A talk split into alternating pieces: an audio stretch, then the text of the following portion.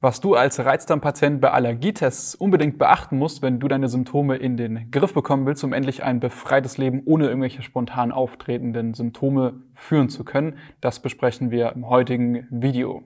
Ja, vor einer Weile kam mal eine Kundin zu mir und die hatte auch schon einiges ausprobiert, unter anderem eben auch Probiotika und eben diese Allergietests.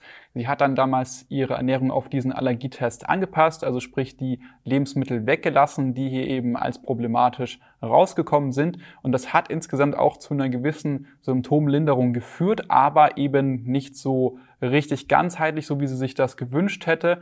Und sie hat dann eben weiterhin immer noch an ja, Blähbauchblähungen und auch Bauchschmerzen gelitten. Und das hätte eben nicht sein müssen, wenn sie die Dinge gewusst hätte, die ich heute in dem Video mit dir bespreche und die wir dann eben auch zusammen durchgeführt haben, um ihre Symptome richtig in den Griff zu bekommen.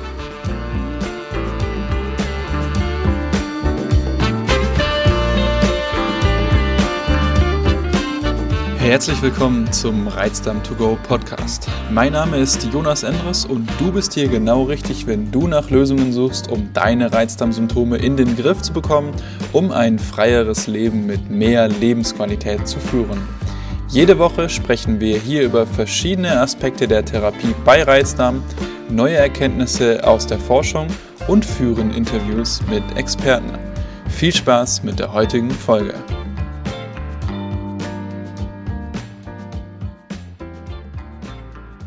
Grundsätzlich sind diese Allergietests natürlich keine schlechte Sache. Es gibt auch Gründe, weshalb die am Markt sind. Auf die gehe ich gleich mal ganz kurz noch ein. Allerdings gehen diese Allergietests eben nur die Symptome an, die man bei Reizdarm auch hat. Aber sie gehen eben nicht die Ursachen des eigentlichen Reizdarms an. Was sind jetzt also diese Ursachen? Doch bevor wir das besprechen, musst du kurz noch verstehen, dass der Reizdarm ja nicht nur eine Nahrungsmittelunverträglichkeit oder Allergie ist, sondern dass er eben verschiedene Komponenten hat, weil hier eben verschiedene Probleme vorliegen und die muss man eben ganzheitlich betrachten und auch in Kombination angehen, damit man die Symptome auch vollständig in den Griff bekommen kann. Also, was sind jetzt diese Ursachen für die Nahrungsmittelunverträglichkeiten? Die eine Ebene sind eben diese Nahrungsmittelunverträglichkeiten und zwar eine Vielzahl an Nahrungsmittelunverträglichkeiten, die eben viele verschiedene Gründe haben. Einerseits gibt es hier, wie häufig auch schon genannt in den Videos, die sogenannte Dysbiose, die bei sehr, sehr vielen Reizdarmpatienten vorliegt.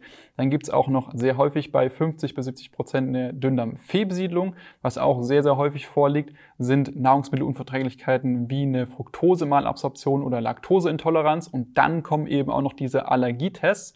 Und wie du hier siehst, gibt es eben sehr, sehr viele Gründe und gerade die häufigsten Gründe für diese Nahrungsmittelunverträglichkeiten, ja, die liegen eben an einer anderen Stelle und nicht bei diesen Allergietests. Und deswegen muss man hier eben viel, viel mehr Lebensmittel, viel, viel mehr Probleme in Betracht ziehen, damit man auch diese Nahrungsmittelunverträglichkeiten in den Griff bekommen kann. Und genau das haben wir auch bei ihr gemacht. Das heißt, wir haben mal einen Schritt-für-Schritt-Plan entwickelt, wie sie Stück für Stück testen kann, welche Lebensmittel verträgt sie nicht und somit dann eben zum Schluss genau herausgefunden hat, was sie nicht verträgt und vor allem, warum sie das nicht verträgt, was schon mal einen Großteil ihrer Symptome gelindert hat und diese auch viel, viel planbarer gemacht hat, weil sie jetzt eben weiß, was sie essen kann, was sie irgendwo mitnehmen kann, was sie auch im Restaurant essen kann und so weiter.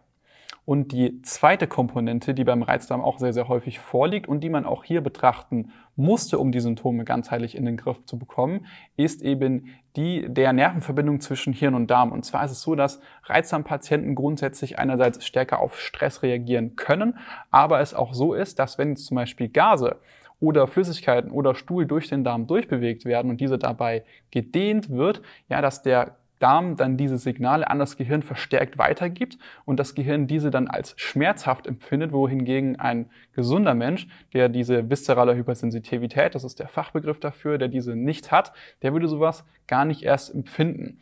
Und dementsprechend haben wir uns natürlich auch diese Komponente in ihrem Leben angeschaut, hat viel mit dem Thema Stress, aber auch mit einem gesunden, ganzheitlichen Lebensstil zu tun, haben uns das eben angeschaut und hier einfach auch individuell herausgefunden, was funktioniert bei ihr um eben dieses Problem auch noch anzugehen, sodass wir wirklich letztendlich innerhalb von wenigen Wochen ihre Reizdarmprobleme ganzheitlich in den Griff bekommen konnten. Und das hat dann wiederum dazu geführt, ja, dass sie ihr Leben insgesamt mit mehr Lebensqualität und vor allem auch mit mehr Freiheit führen konnte, weil sie eben keine Angst und keine Probleme mehr hatte durch irgendwelche spontan auftretenden Symptome. Und das ist ja auch eben der Punkt, der viele Leute mit Reizdarm so sehr stört, ja, sei es im beruflichen, ja, im privaten, im Liebesleben oder in der Freizeitgestaltung, weil einen die Symptome so sehr einschränken können in diesen Bereichen. Und das muss einfach nicht sein, wenn man das Ganze eben hier ganzheitlich und vor allem dann eben auch individuell angepasst angeht. Denn viele Leute probieren ja hier und da mal so ein bisschen was, einzelne Sachen. Und das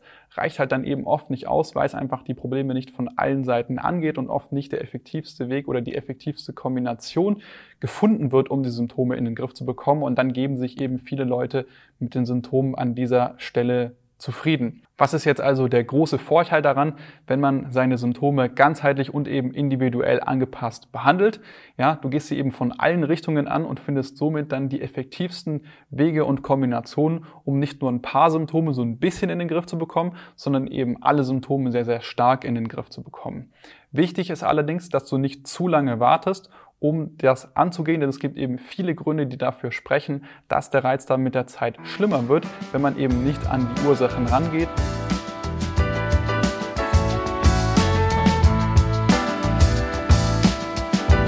Vielen Dank fürs Zuhören. Wenn du mehr darüber erfahren möchtest, wie du deinen Reizdarm loswerden kannst, um ein freieres Leben mit mehr Lebensqualität führen zu können, dann klicke jetzt auf den Link in der Podcast-Beschreibung oder gehe auf jonasendres.de/slash Termin und buche dir einen Termin für eine kostenlose Symptomanalyse. In diesem 45-minütigen Gespräch analysieren wir gemeinsam deine Situation und erstellen einen individuellen Schritt-für-Schritt-Plan, wie du deine Reizdarmsymptome nachhaltig loswerden kannst. Denk bitte daran. Wenn du dich nicht um deine Gesundheit kümmerst, wird es mit der Zeit von alleine nicht besser werden. Ich habe bereits einigen Menschen in Deutschland dazu verholfen, ihre Reizdarmsymptome so weit zu lindern, dass diese wieder ein freies Leben mit mehr Lebensqualität führen können. Und wenn du wissen willst, ob das auch für dich möglich ist, dann sichere dir jetzt einen Termin unter www.jonasandres.de/termin.